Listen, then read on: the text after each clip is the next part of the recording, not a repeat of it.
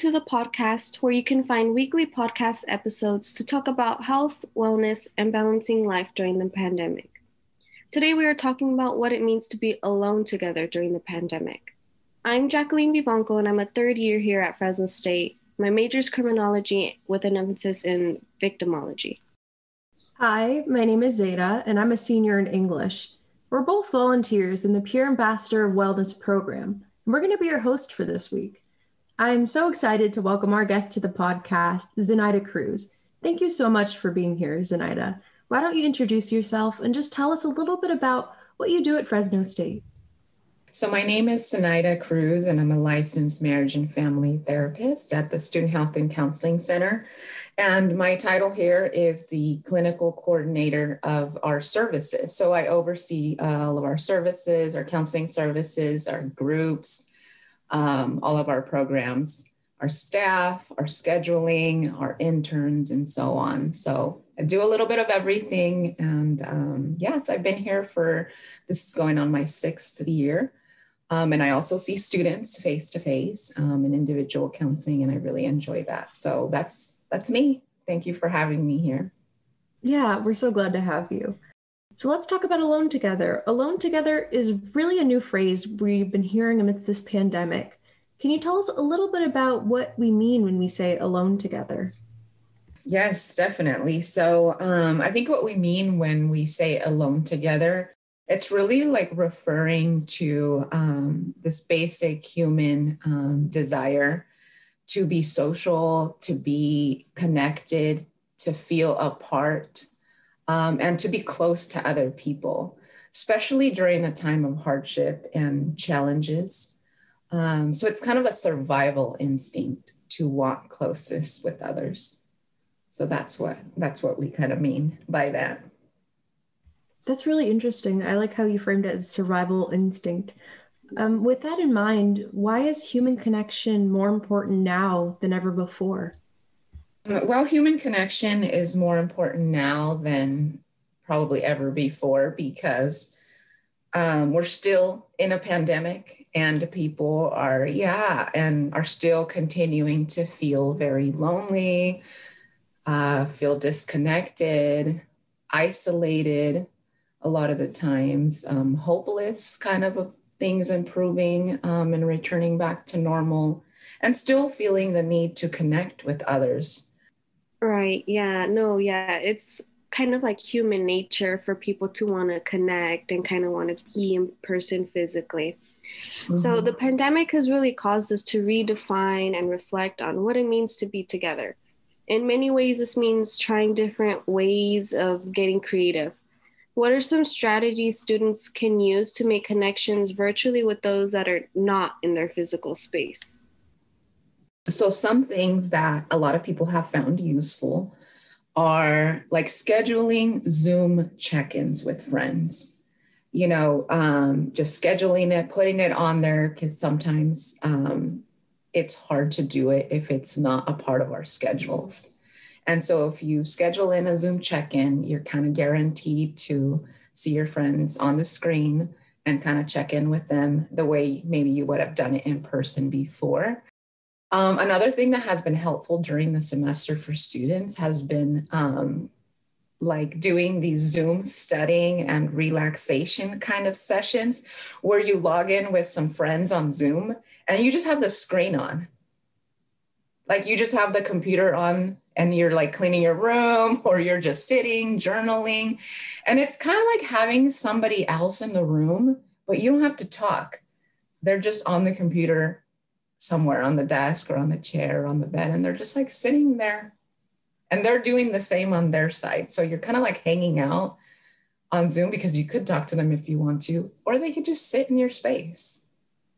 Another one is having um, group chats like on text texting uh, your group of friends and that way everybody's kind of like connected on a group chat. Um, another one is show friend show watching so like agreeing with your friends to watch like a hulu show a netflix show and agreeing to watch like an episode a week and then just kind of like talking about what you thought about it can't believe this this thing or the other thing happened and so that way you're all connected and watching a show kind of together.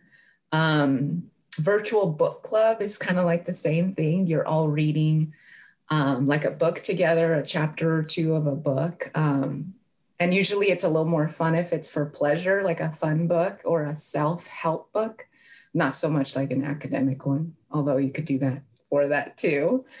Um, fitness competitions, maybe checking in with your friends about, right, like how many steps did you get today? How much water did you drink today? Did you ride your bike um, today? Or, you know, so fitness connections like that. And then another thing that I found kind of excited that a couple of my students were doing is doing a throwback to letter writing. So, writing letters to their friends and family. So, you know, because how of us, how many of us like write letters anymore, right? To people. And so that was kind of a cool thing, like writing a letter which can fulfill that like um, mindfulness time, the journaling time, and then just mailing it off to that person and knowing that you're going to get a letter back too um, is kind of fun. Um, so yeah, those are kind of a few things um, that people can do uh, to stay connected with others that are not in their spaces. Um, no, yeah, those are all great ways to connect with people virtually. I know the the letter and handwriting um, thing that you had suggested sounded so interesting to me because I love waiting for packages in the mail. So I know that waiting for a letter in the mail would like excite me and I'd be like so excited knowing that something's coming for me.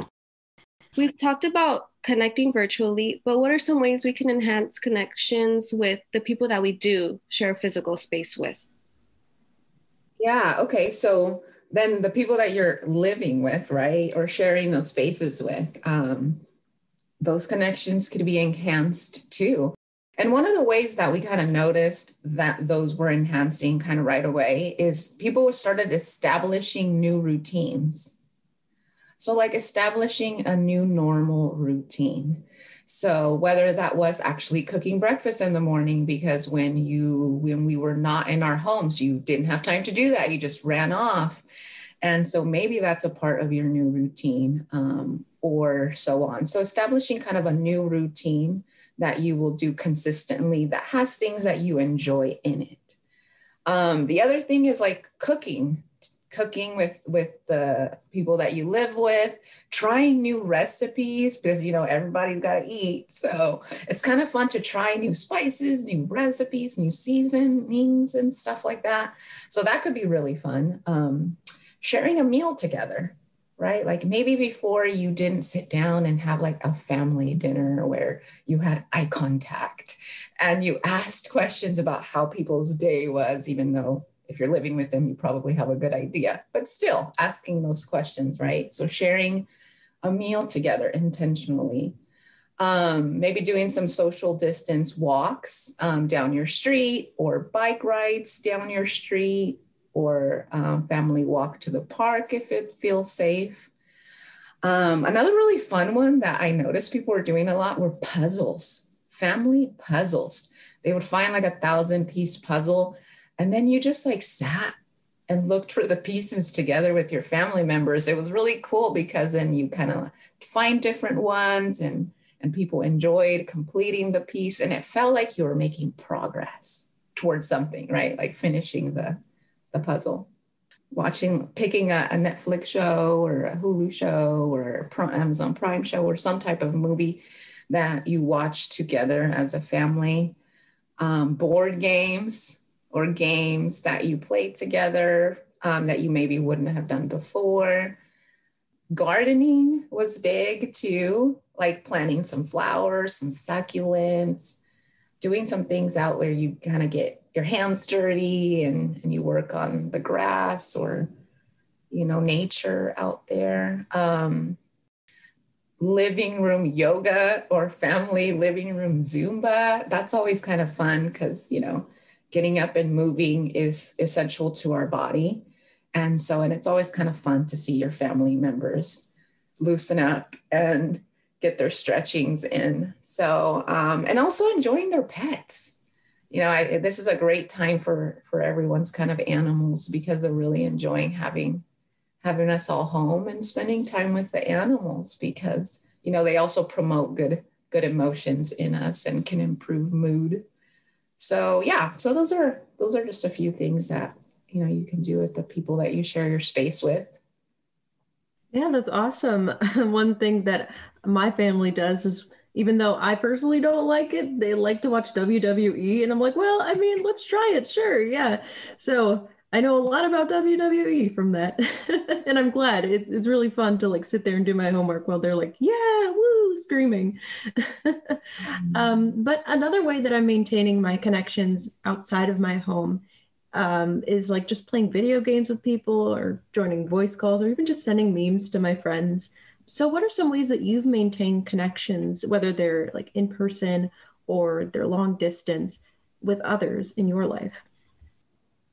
Yeah, um, well, I have been furiously intentional about texting people, texting people that um, my friends and family, my coworkers, my friends, people that I know, um, emailing them, um, just asking questions about how they are doing, how they're feeling, how their family is doing, how their health is going.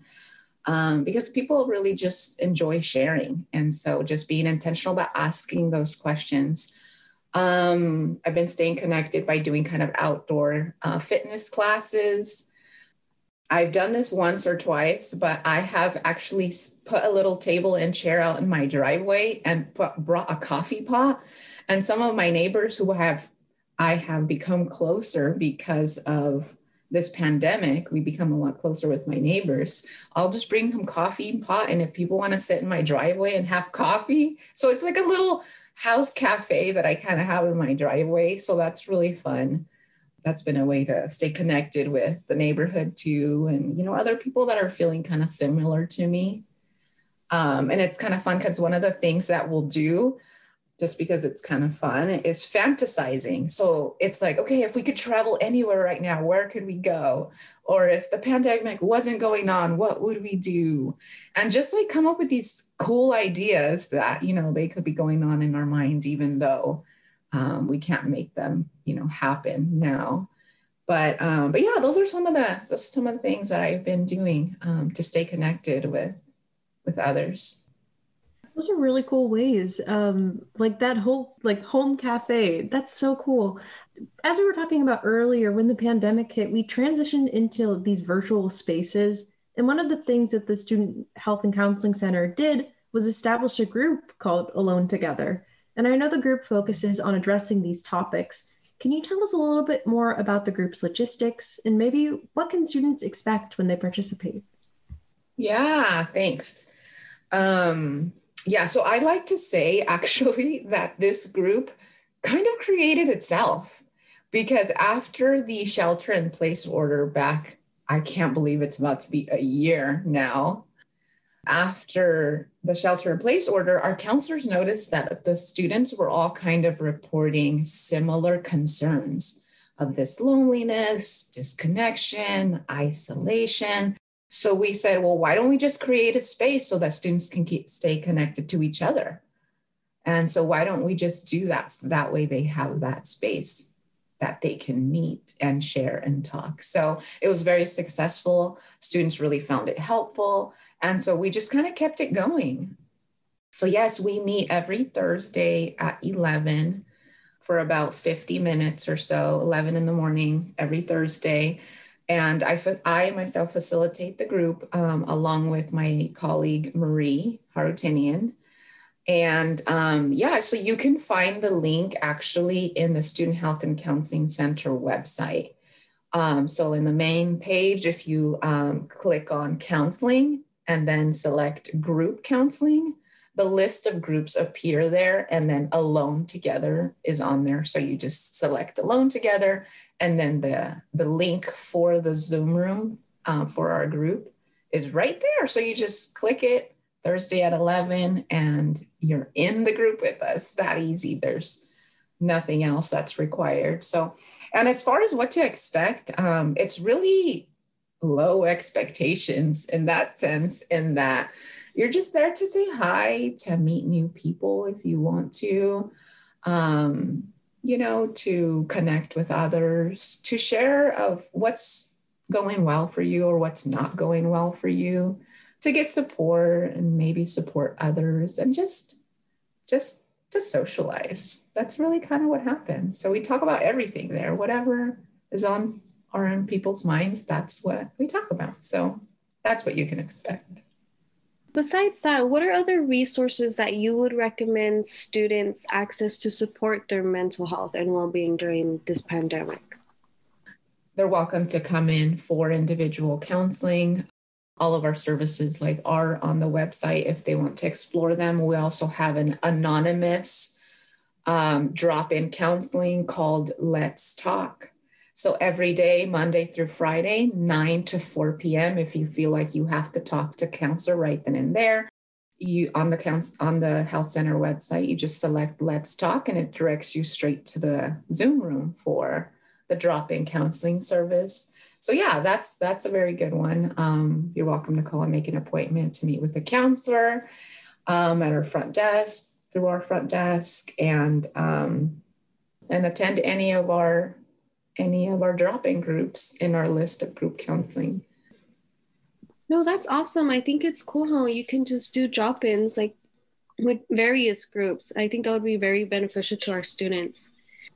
While there have been many challenges faced during the pandemic, there have also been good things. Can you talk about some of the bright sides that you found personally and professionally to being alone together? Yeah, so some of the some of the bright sides, I guess, of all of this um, professionally has been that there has really been uh, increased like utilization of counseling. So because of this, I feel like it's kind of common to be struggling, and it has helped um, reduce like the mental health stigma because it's such a common thing now to to feel a little stressed and anxious and kind of down about what's happening right? And so it's kind of a collective um, experience. And so yeah so there has been an increased utilization of counseling. It's helped like destigmatize mental health. Um, counseling has been more accessible than like ever before right? Because before you um, probably had to drive to school find somewhere to park pay for the parking permit or the meter, walk into the health center. And now you don't need any of that. You don't even need to come to the university or even live near here or do anything else. All you need is the internet and to click you know a couple of, of links and there you're on so it's been a lot more accessible to students so it's also easy to access. Yeah, you could do it anywhere, right? We've had a lot of sessions in cars, in closets, in laundry rooms. It's it's really anywhere, parking lots, and so there has been like no barriers to accessing counseling, which has been great.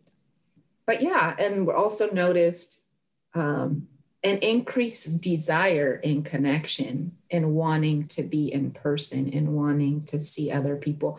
So I feel like a lot of people have said that this has, as a result of this, one of the things is they have appreciated social connection, they have appreciated other people, they have appreciated like the physical university, you know, that they that they can't go to now. And so there's been a lot of appreciation and that has come out of this. Well, thank you so much for just being here. Um, I know I really will take away that idea of a virtual book club. Uh, that sounds really cool, but I'm also a super huge nerd when it comes to books. I mean, I'm an English major. yeah, but again, thank you so much. And to all of our listeners, thank you so much for tuning into the podcast. Join us every week as we continue conversations on health and wellness. You can follow us on Instagram, Facebook, and Twitter at FS Health Center, where we will share other ways you can build a healthier you.